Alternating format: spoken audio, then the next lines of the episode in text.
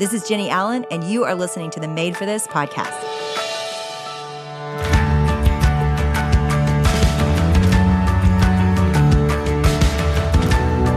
Well, one of our favorite guests and friends is here today, Louie Giglio. We're going to talk about a subject that is, it really affects every single one of us. And we're going to talk about fatherhood. And Louie is a great father. He has fathered many, many people on earth in a spiritual way. And many people would say their salvation has come from God saving them through his words and life. So I'm excited for you guys to get to hear this story.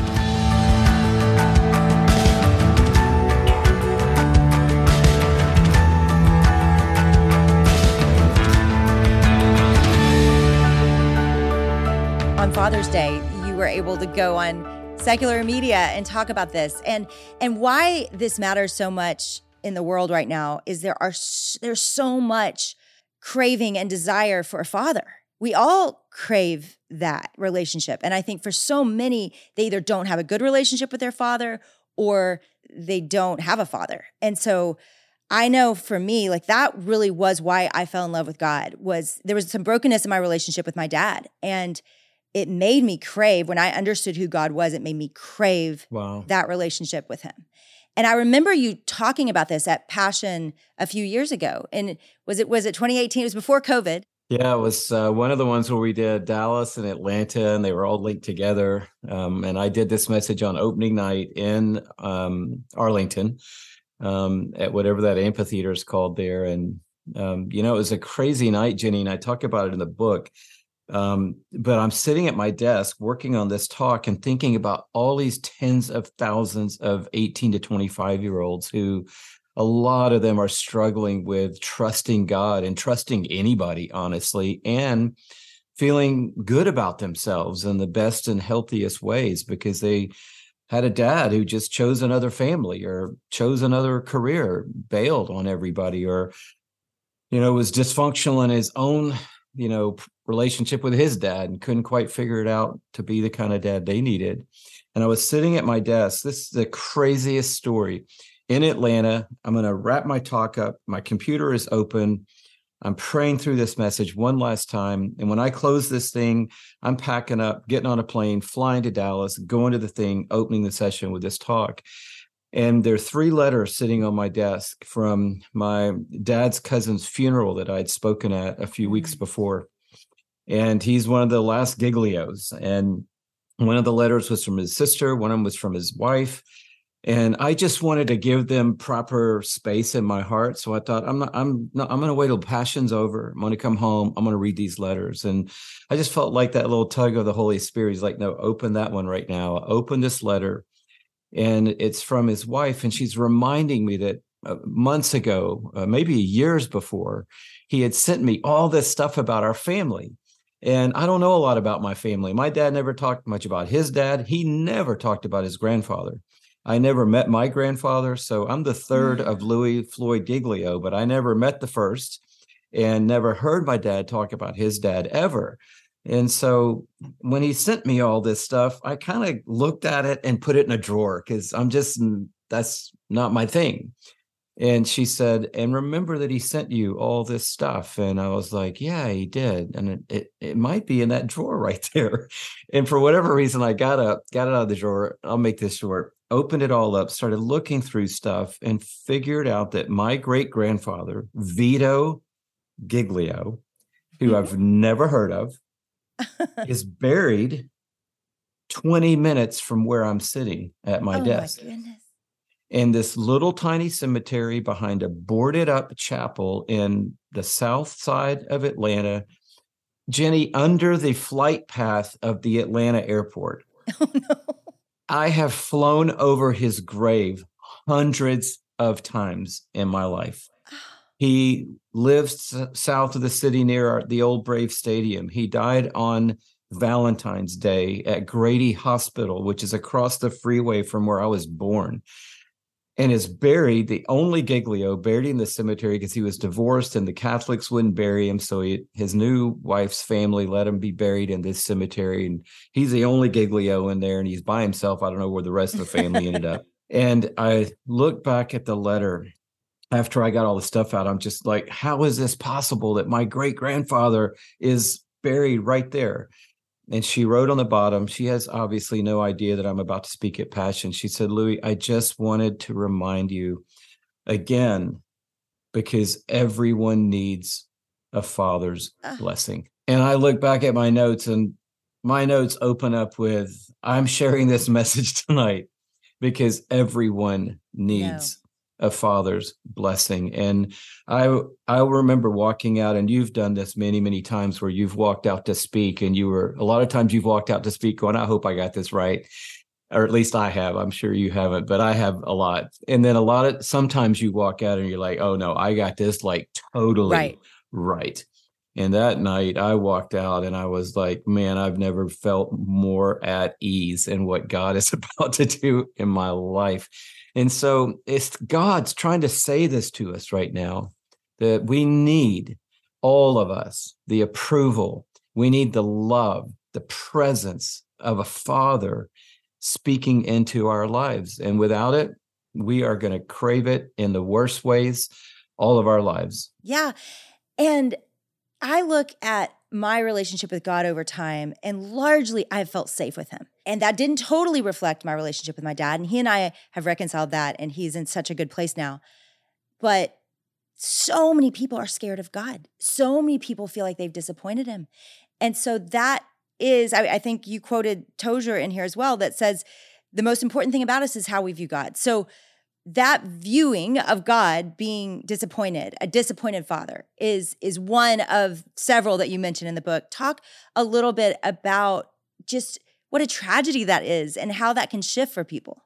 Well, you know, the thing is, it's so interesting when you kind of pull the layer back, Jennie, and you kind of understand that this spiritual war that we're in is real.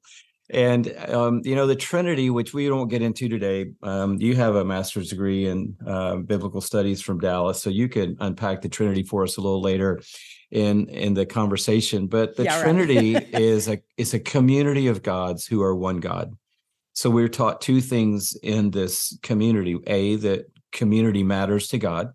You wrote a book about that, and we learn that relationships matter to God because God is a relationship father son and holy spirit.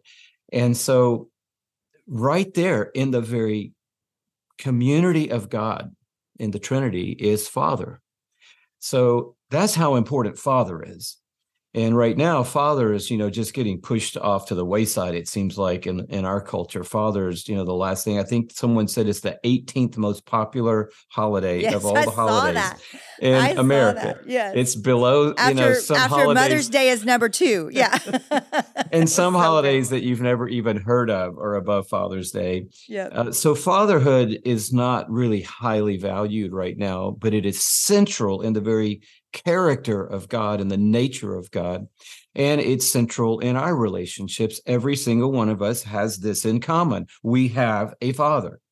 We may not know who he is. We may have never met him. He may be the greatest person in life and the most empowering person in our story. But every one of us has a father, and every one of us needs that father's blessing. So, if this is the plan, then what is the enemy going to do? He's just going to put a bullseye on fatherhood and fracture fatherhood, distort yeah. it, so that he then can put a, a hurdle in between our relationship with God Himself. Because if I, you know, say to a lot of young people, God is a perfect heavenly father, like, hey, if he's like my dad, I'm not interested. I mean, I've had a lot of people literally say those words to me. Yeah. And so the enemy has really not only injured a lot of us through our broken father relationships, he's injured and undermined our opportunity to have the best father relationship in our lives with God. Yeah, and I think that that simple thing is not talked about very often. That's why I was so excited about this book because this is the most foundational thing to your faith and therefore to life. So how do you go about shifting that view if if it is broken? Because I would say learning something for a few decades is really hard to undo.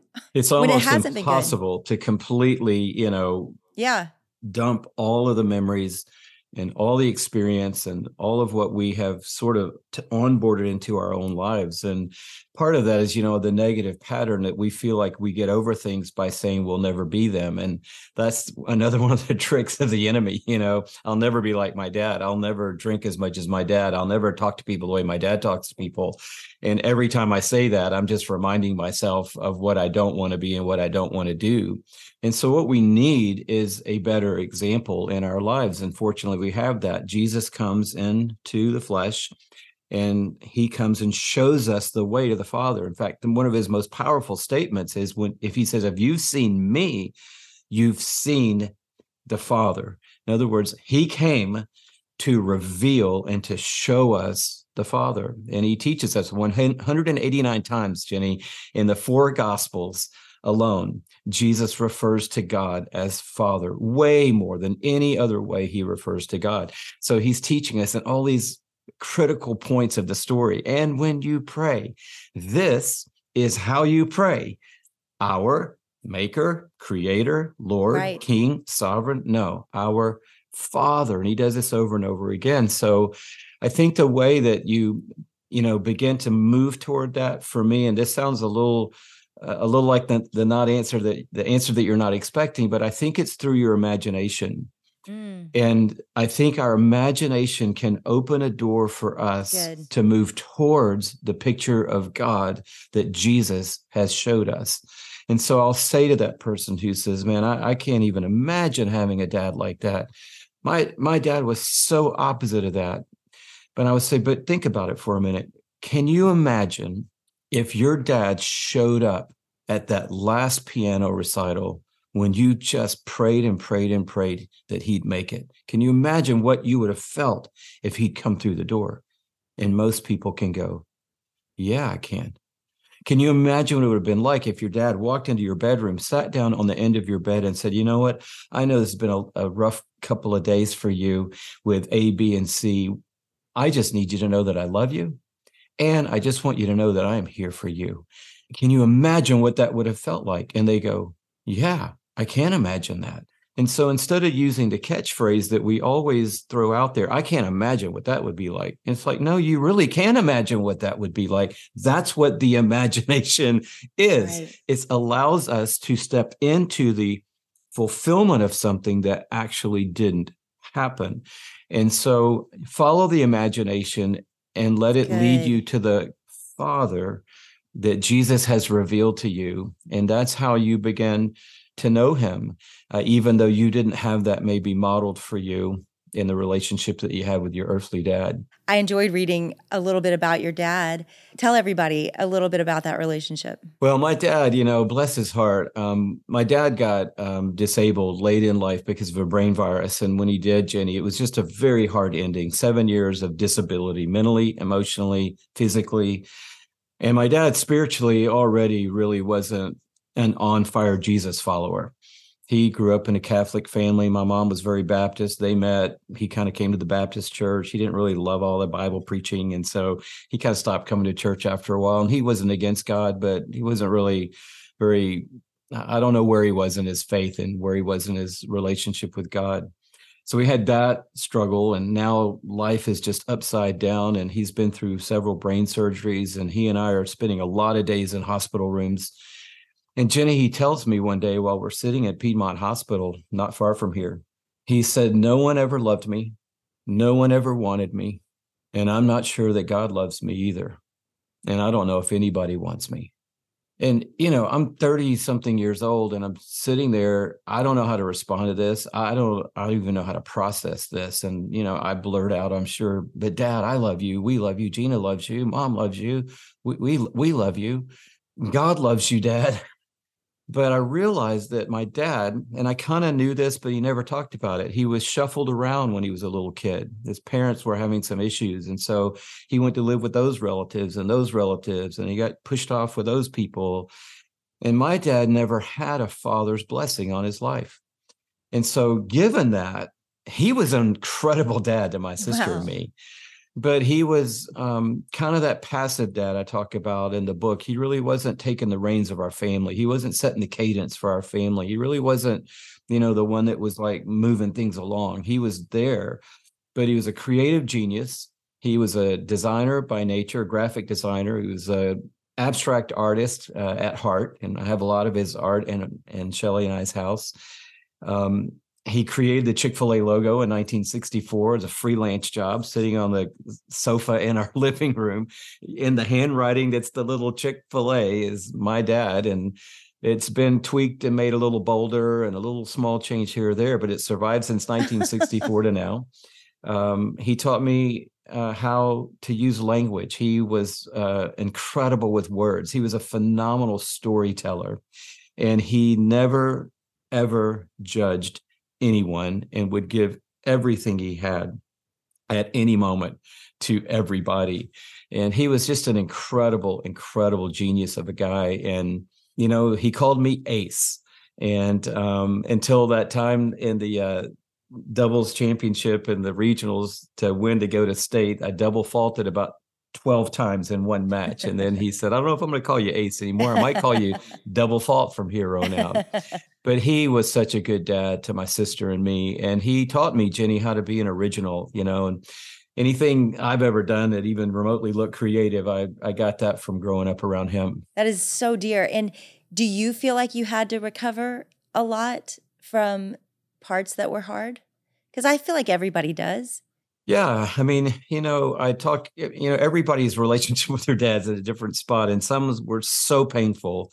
Comparatively, I would say mine was amazing, and I always, like you said, felt safe with my dad.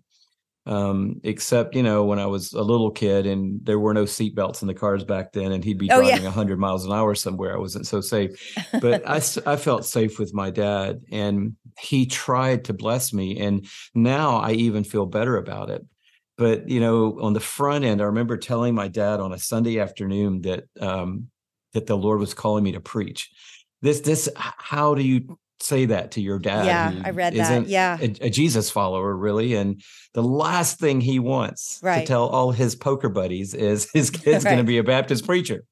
So I tell him awkwardly in the kitchen, and I tell him I'm going to go down at church on Sunday night, and I'm going to make it a big thing in front of the whole church. I've been praying about it with my pastor for two weeks, and tonight's going to be the night. And I say, Dad, I'd love for you to come. Wait, how old are you, Louis? I'm a freshman in college. I'm really glad you did that, by the way. And I'm glad he, God did that. he looks at me and he has this, you know, he says, Well, that's great. But, you know, what he really was saying was all over his face like, Oh, my word, are you kidding me? This is going to be our life. Um, well, he didn't come that night and that did sting you know yeah. it wasn't him trying to hurt me he wasn't trying to stick me by not coming and i probably could have let him know a lot earlier and we could have worked it out but we just did not have that common ground and i was growing in my faith like wildfire in this season and it, it was creating a little bit of a gap for us but my dad gets disabled uh, not long after that some time has gone by and Charles Stanley has invited me or asked me to come and preach at First Baptist Church, Atlanta, Georgia, on Father's Day, no less. Wow. And I preach this message, uh, some version of this message. You know, I'm 20 something years old and I'm preaching about A.W. Tozer and right. about seeing God as a perfect father. And my dad came. My dad's in his wheelchair, he's with my mom. It's the first time he's been back in church, and maybe the first time she's been back in church in years because she's been taking care of my dad 24 hours a day. And they're sitting over here under the balcony on this side. And I'm nervous anyway. I'm preaching for Charles Stanley. And I don't, uh, I don't even look over there. I just preach my message. It's too much. I yeah. Through, I come off the platform and everybody's around my mom because she was a saint and loved in our church. So everybody's around my mom. They're all saying hi to her. My dad's kind of at the end of the pew and and he looks great. My mom's got him all decked out. He's got a great looking sport jacket on, and he is a sharp guy anyway. And so I walk over there, and I can't get to her, but I can make a straight shot to him, and I reach out and shake hands, and I try. I start to say thanks so much for coming, and I just can't. The words sure. just get right about here, and I'm like, uh, mm, uh. and I almost lose it. And um, I can finally kind of regroup and I'm, I say, Dad, thanks so much for coming today. And he goes, Ace, are you kidding me? That was the best thing I've ever heard in my life. And my dad never, um, my dad did not throw away comments. Right. Uh, my dad told you what he thought in a very kind and authentic way all the time. He he was not saying that to make me feel better. He genuinely thought it was the best thing he'd ever heard in his whole life. And I only had a few years after that with my dad, but that just unlocked something, Jennie. And I bet. it healed a lot. It restored a lot. It just put me in a new space with him. And I still f- carry that to this day. If, if I'm preaching uh, Sunday, I know my dad's proud of me. And I know my dad is proud of the way that God has gifted me. And I know as somebody who really respects communication and language and word choice and storytelling, I know that he'd be uh, he'd be proud and is proud.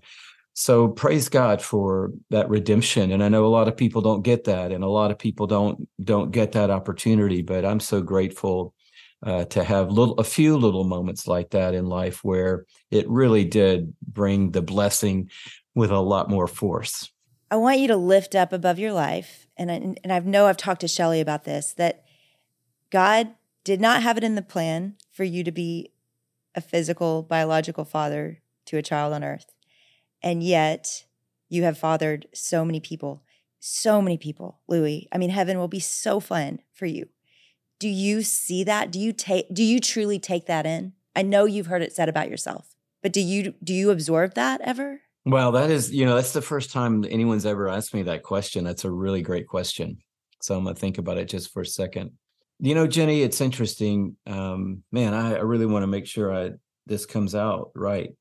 I think when you are in a position that you're in, in some cases, the position that I'm in, God has given us uh, by His grace a lot of influence. And so when people say, you know, um, you have a lot of sons out there, you have a lot of daughters out there, or when people say anything in that sphere, I really try to just move on. I get that and just say, that's great. If I get to heaven and there's a lot of sons up there, I will be the happiest guy on earth because my goal is just to make it to heaven. Not that I don't know that I'm saved. You understand what I'm saying? I just want to be a humble servant of God. Right. I want to keep showing up faithfully and trusting him through the highs and the lows. I I don't I don't know. I guess I'm not it's not in my um makeup to to have thoughts going wow i am really making an impact on a lot of people's lives i try to just go home and go lord thank you for choosing me and thank you for using me again today um, by your grace i pray that you'll be able to use me again tomorrow and as i talk about a lot try to just take the side door out get in my car go home so I'm not trying to take the joy out of what you were saying at all. Please understand. Well, let me twi- let me just let me take a little different angle at it. okay. When I watched you give that fatherhood message, I remember it so vividly. I know where I was standing. I felt in the room the Holy Spirit moving to those kids in a unique way. And what I saw was the position of a man being the father a visual representation of the father to many to a generation that didn't have dads largely. So many. The numbers were astounding. You you quoted them at the beginning of the talk. And so maybe it is just that that is how you have lived. Like you have treated them as a good father would treat them and you have seen them and you have fought for them and you have cared for them with compassion and with your whole life's calling in a way that a good father would. So I don't yeah, know. Yeah, that's a good way to that's a good way to come around it. And I think that in that way, Jennie, I do feel that because um, you know, when when I went to grad school at Baylor, Shelley had one more year in school there, and that's really why the Lord led me to grad school at Baylor. Neither one of us saw choice Bible study happening. It just was not in the plans. But all of a sudden, 10 years later, we're living and leading college students, which through my dad's death, God sprung sprung us into passion, and now whatever it's 35 years later, we've been loving 18 to 25 year olds. And we're not the only people who've ever done that. Obviously, I mean, there have been amazing student movements through the history of the world and America, but it does shock them, I think, when we keep showing up and saying, We love you. Yeah. And we value you. And yes, we could have blown this conference open and invited everybody in the world. And it probably been a lot easier, honestly, to fill a stadium if we invited everyone on the planet to come and not just 18 to 25 year olds. But I think when we do that, Jennie, it's doing what you you're seeing. It's saying to them, they really do value us Yeah. and believe in us and they're pouring out their life for us and they see us not just see us like hey we see you but they see us knowing that we're the hope of the world. And i i remember i went uh, to the pastor of the church across the street from campus where we started meeting um, as choice bible study. Big beautiful church. It was empty most of the time. Thousand 1500 seats i don't remember and i was meeting with the pastor to see if we could have our bible study there he said, "Well, you know, we, we don't have a college ministry here." And I was like, "What?" I was like, literally across the street from a college. And he said, "Yeah, no, we just don't believe in it." He goes, "You know, they're flighty, they're non-committal, they don't give, Oh my gosh. and they don't serve, and so we just aren't going to invest in that." And I'm not knocking this guy at all. God bless him. Um, I don't remember even exactly who it was, but God bless him. But I remember walking out of there, Jennie, and being so determined from that Yeah. conversation to go, you know what? I bet they would give if they were challenged. Um, I guarantee you they would serve if someone invited them into something meaningful. Um, they are a little flighty because I had already been around Baylor enough to know that some some seasons this is the church that everybody Sure. goes to, and some other seasons this is a church. So I understood, but that's human nature. That's not really college students. That's everybody. And I just thought, well, here's one thing that you didn't mention about them. They're all going somewhere. They're going to become ambassadors, politicians, mothers, family builders, financiers, and on and on and on and on. And if we can invest in them, this is the part I don't talk about very much. If we can pour into them the heart and the glory of Jesus, they are going to carry that for free to the ends of the earth. Yes. And so the exportation of our efforts is going to be exponential on Yeah. levels that no one will be able to process, and I won't have to pay a penny for it. so, yes, we're sacrificing to serve them, but then they are going and serving Jesus Yes. everywhere on planet Earth. And man, what kind of a return on your life's investment is that? So, it's a pretty powerful opportunity but yes it does communicate something to them charles stanley went to heaven a few uh, weeks ago and he was an amazing mentor in my life and he was uh, 90 uh, i should know this 96 years old i want to say he looked Um, good. Yes. He did a book tour a few years ago, maybe four or five years ago. He'd written another book and he did a Barnes and Noble book tour, which is not easy to do. I couldn't do a Barnes and Noble book tour. It'd be me and me uh, sitting in there just, you know, trying to look busy. And so he did New York, San Francisco, Chicago. This is before pandemic when cities were still a thing. And he did 15, 20 major cities. And the guy that runs his organization was telling me this story. He said everywhere they went, they would measure out how long he could sign books, three hours. They knew pretty much to the person how many people he could sign a book for in three hours.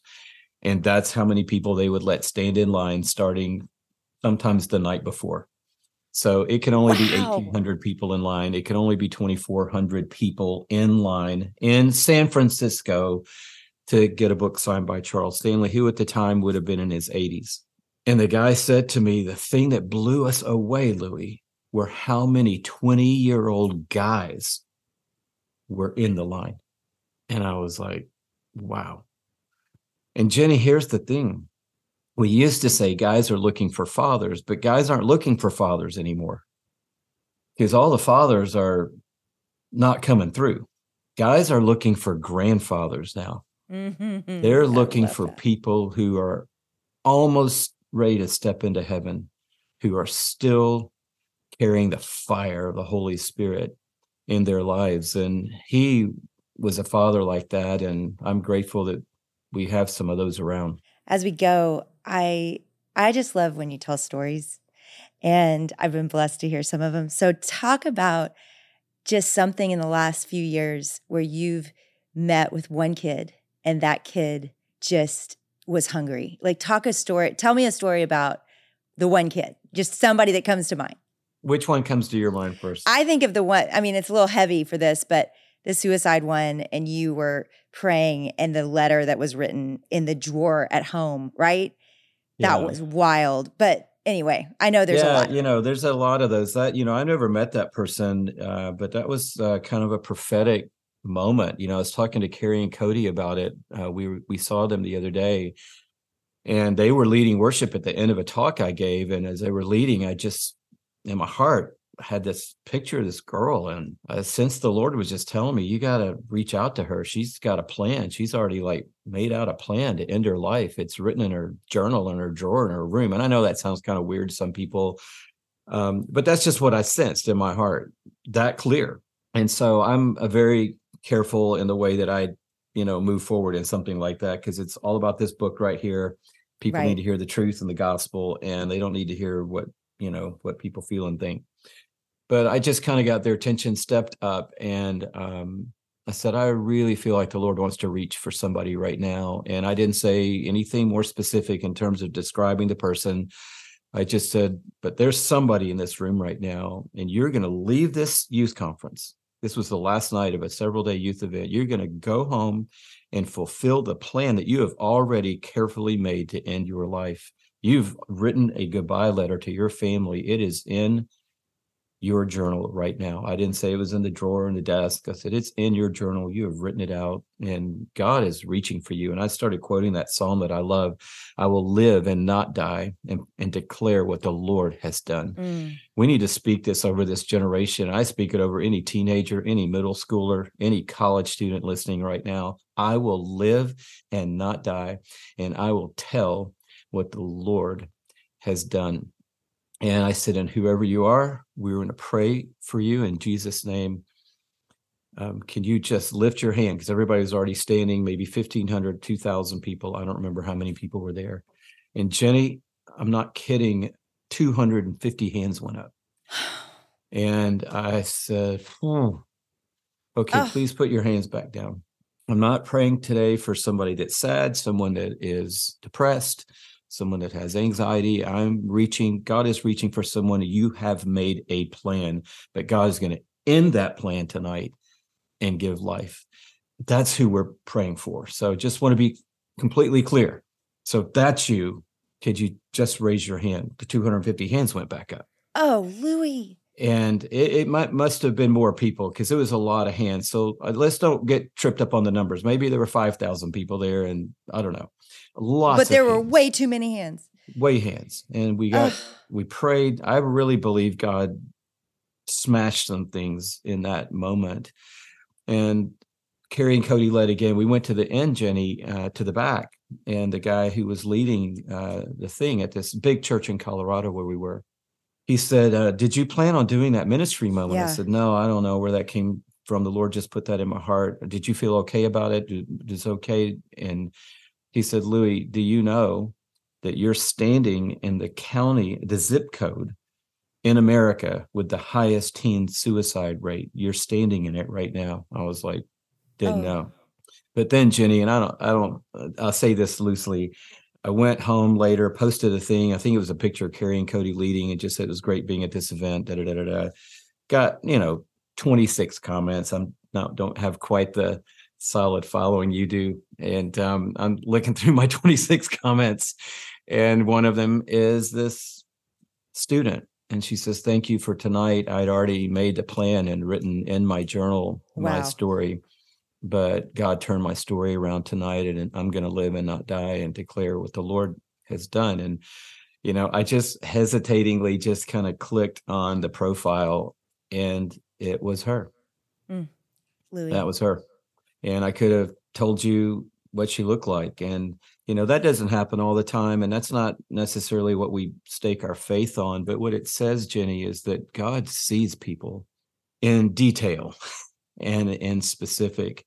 And I just love being in moments like that with him, just to know that um, he cares. He cares about every story. And there's a whole bunch of those. I just, I could tell about 50 of them right now, but praise God that you and I both, and you particularly, I mean, you and If Gathering, and, you know, I don't know what it is now, but millions of people are linking in together. And the wave of that is so powerful and so strong and i don't know anyone you know following the lord right now that you don't make some kind of an impact on their life through your writing your preaching and all that's great but man it's so good when we just are human you know? Yeah. And you are sitting next to another human being yeah. and it's not that you're the this and they're the that it's just that we're just two people sitting here and you get to share a story and you get to hear the way that God is moving and the way he's transforming changing lives. Man there's nothing i'd rather be a part of in the whole world than that. Well and i just had this picture of god loving through you god seeing her through you. And i know it isn't ever about us but how fun that we get to be a part of it right? Like how fun we get to be a part of these stories. And and i just i just think of the person out there that i mean of course right now i'm thinking of the person out there that relates to that story that is hearing that and saying, I feel so invisible. I have wounds that date back to my childhood where I was not seen, where I was not cared for, possibly worse. I was abused, I was taken advantage of. And so I today I would just love for you to close in prayer for that person and also just for the person that wants to see God in the way that you write about, that, that wants to see God in the way you see God, and they don't know why they can't, but they want to. Yeah, absolutely. Lord, thank you for just your willingness to be in the story with us. And I thank you for people today that are really longing deep down. They're listening to Jennie and I right now, and more than anything else, they're like, man, I want to know God like that. I, I just somehow pray, Lord, that you break into their thinking today to just let them know that that's the same thing you're thinking. You want to know them like that. And you've been pursuing them and closer than they can even imagine all the days of their life. And Lord, it's hard. We've all been through a lot, and some people listening to us right now have been through the worst. Mm. But God, you understand all that. And I pray today that you would just open their eyes, anyone listening to us right now, and open our eyes again today to the cross of Jesus Christ. This is a real place where your son went through the worst because you are a good father. What kind of father would let his son go through what you let your son go through, except a father who would do anything to make a way to forgive us of sin and to heal us of our wounds? Thank you that it's true today that by his wounds we mm. are healed. That's because you are a good father and you know what it is to watch your son suffer and die. That's how I know I can trust you today. And that's how anybody listening to us knows that they can trust you today. And that's how we can all believe today that you can take the worst things on earth and still bring something yes. good from that soil. So I pray today that everyone listening to us could hear these words God gave his best for you. He loves you that much that he gave his best for you. Call on him. Just call out to him. God, show me who you are. Call out to him. God, I need a father. I need a blessing. Call out to him. And then get in this word and listen to what he's saying about you and what he's saying to you. Lord, I pray by the power of your Holy Spirit that you will allow people today to see that you're not just a bigger version of their earthly dad, that you are the perfect version they've always longed for. And I pray this in Jesus' name. Amen.